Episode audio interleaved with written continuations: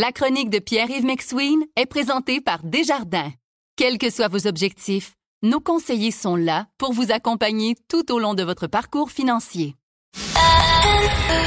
C'est 23. Voici la chronique économique de Pierre-Yves McSween. Pierre-Yves, ben, le message est assez clair. Là. Euh, on va vivre pendant encore plusieurs mois avec un taux directeur et donc des taux d'intérêt élevés.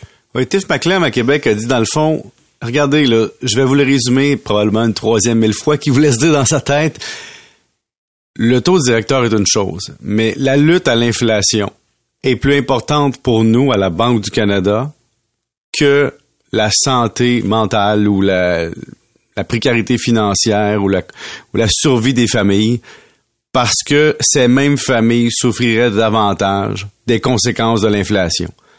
Donc, c'est comme si on avait dit, on choisit ce qui est le mieux à la fin dans une population canadienne moyenne, mais on sait que ça va frapper des gens durement.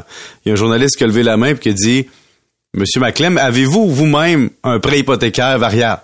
Évidemment, il a répondu, non, mais j'ai déjà payé 11% et toute personne qui, répond de cette façon, je les comprends, là. À une autre époque, c'était ça, mais le prix des maisons est proportionnel. Et c'est ça la différence. Mais le message, c'est non seulement on prend une pause pour regarder la situation, mais ne pensez pas comme ce que certains disent ou ce que les marchés anticipent que nous n'augmenterons pas encore le taux directeur.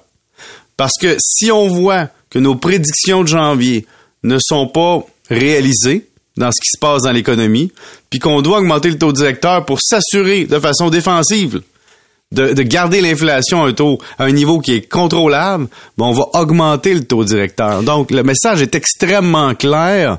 Il est doux, il est sympathique dans la façon qu'il le livre, mais ça fait mal quand même. Non, mais il y a, tu le disais un peu hier, des, indicateurs, je dis pas qu'ils se contredisent, mais en tout cas qui euh, vont pas tous dans la même direction. Tu sais, on parlait avec l'économiste chef euh, de Desjardins hier. Puis là, je lui disais, ouais, mais là, il semble que l'activité au port de Montréal est à la baisse. Donc, c'est moins intense que. Et pour lui, c'est un signe que les consommateurs dépensent moins. Que les consommateurs font moins d'achats, par exemple, de voitures ou autres. Mhm. Bref, que ça pourra aider à réduire l'inflation. Là, tu ne pas payer de nouvelles. Puis là, j'écoutais le gouverneur de la Banque du Canada dire, ouais, mais moi, ce qui m'inquiète, ce sont les augmentations de salaire. Oui, parce qu'il dit dans le fond la pénurie de main d'œuvre qui est causée par le fait qu'il y a un débalancement dans la courbe démographique. Hein? Il y a ça aussi là. Ça, ça fait en sorte qu'il y a des gens qui vont avoir de l'argent à dépenser.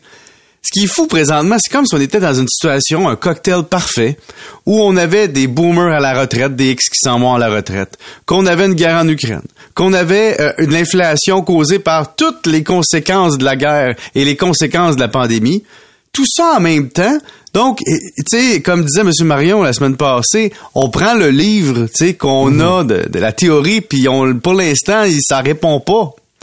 Et, pour le particulier, je vous invite à lire le texte de Jean-Philippe Cipriani. C'est mon ami Paul-Antoine qui m'a envoyé ça ce matin. C'est parce que Jean-Philippe Cipriani, dans l'actualité, livre, euh, disons, un témoignage personnel de ça. C'est-à-dire des conséquences d'un enfant qui a vu ses parents avoir des difficultés financières, et qui dit, regardez, là, ça va au-delà du taux directeur. Ça va au-delà de la vie des gens présentement. C'est que ça marque au fer rouge la relation avec l'argent que les enfants auront. Puis Paul, je peux te dire que personnellement, ça, c'est vrai que ça, ça vient chercher une corde sensible chez beaucoup de gens. De dire ce que, comment je me définis avec l'argent aujourd'hui, comment je, je prends, que je prends en cœur à comprendre les règles du jeu, ben ça vient d'une période de vie où est-ce que tu dis, ça a été un enjeu. Et donc, je pense que ça, c'est la plus grande peut-être leçon, la, la, plus grande vague de fond dont on ne parle jamais, c'est-à-dire la génération qui va avoir subi euh, des changements d'adresse, qui va avoir subi de, l'inquiétude financière de la part d'un parent, qui va avoir subi les conséquences de ce qu'on vit présentement. Mais ça, ça va être des conséquences à long terme qui se définissent pas par un taux directeur. Moi, j'avais un ami aujourd'hui décédé qui, euh, disons, vivait pas richement, mm enfant. Puis il avait comme deux comportements très bizarres. C'est-à-dire qu'il pouvait dépenser, mais je te dis, là, euh, pour acheter des cadeaux à ses petits-enfants, là, mais écoute, c'était presque exagéré, là, tu sais. Puis en même temps, pour la bouffe, il pouvait pratiquement négocier un morceau de viande ou s'assurer que le prix était le plus bas.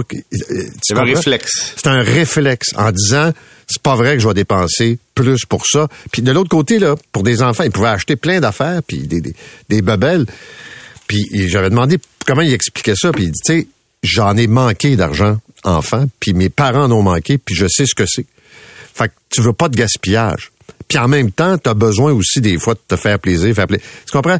C'est vrai que ton, ton contexte économique de d'enfance puis de, de jeune âge adulte, ça détermine tes choix puis comment tu vas dealer avec l'argent. Ben prends ceux qui ont vécu la guerre. Mes grands-parents avaient une façon de, de, de tout gratter. Tu sais, ma grand-mère était à quelques années de sa mort puis son plancher de chambre à coucher était fini puis elle se dit bon, je vais mettre du prélard au lieu du bois franc parce que ça va coûter moins cher, tu sais.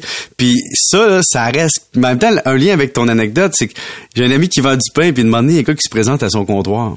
Puis là, mon ami, il vend sa baguette genre deux piastres, deux piastres et demi. Le gars, il vient, il dit, deux piastres la baguette. Il dit, ben là, il dit, pour vrai, deux piastres et demi, je fais 50 cents, tu sais. Il dit, ah, bye bye. Il revient à la fin, puis il dit, je t'offre toujours deux piastres. Il dit, j'en ai plus de pain. Il dit, tu me négocies une baguette à deux piastres pour deux piastres et demi. Il dit, mon ami, si tu veux y réussir en affaires, faut toujours que tu négocies, que tu perte une opportunité. Vous écoutez La Chronique économique avec Pierre-Yves Un mot sur euh, le nombre de cas de personnes insolvables, puis surtout ce que ça veut dire pour ces gens-là. Oui, en fait, c'est parce que je veux parler de la proposition de consommateur ce matin, parce que avant la faillite, il y a des gens qui s'en vont chez le syndic en panique. Avant la faillite, puis après le fait de consolider ses dettes, c'est-à-dire de regrouper ses dettes ensemble, puis d'essayer de les payer de façon euh, plus facile, mais avec un taux quand même contrôlé, il y a la proposition de consommateur qui entre les deux. C'est-à-dire, c'est une alternative à la faillite. C'est régi par la loi. Vous faites des remboursements à vos créanciers. C'est accompagné par un syndic puis tu gardes une certaine part de tes actifs. Et ça, juste être sûr que les gens comprennent bien, là, oui, ça touche votre dossier de crédit, mais vous avez une offre de remboursement, vous libérez de certaines dettes. Oui, vous perdez certains actifs parfois, mais les avantages sont vraiment de dire tu mets fin aux mesures de recouvrement. Donc, si présentement, il y a des gens que le téléphone sonne trop, qui voient plus la fin, que les dettes s'accumulent, que l'intérêt continue, ben la proposition de consommateur suspend les intérêts, judiciarise un peu plus le, problème, mais sur cinq ans, on va vous faire un plan.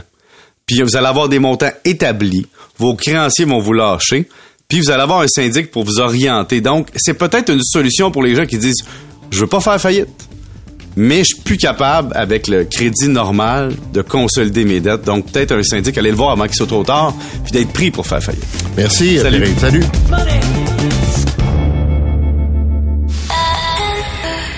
C'est 23.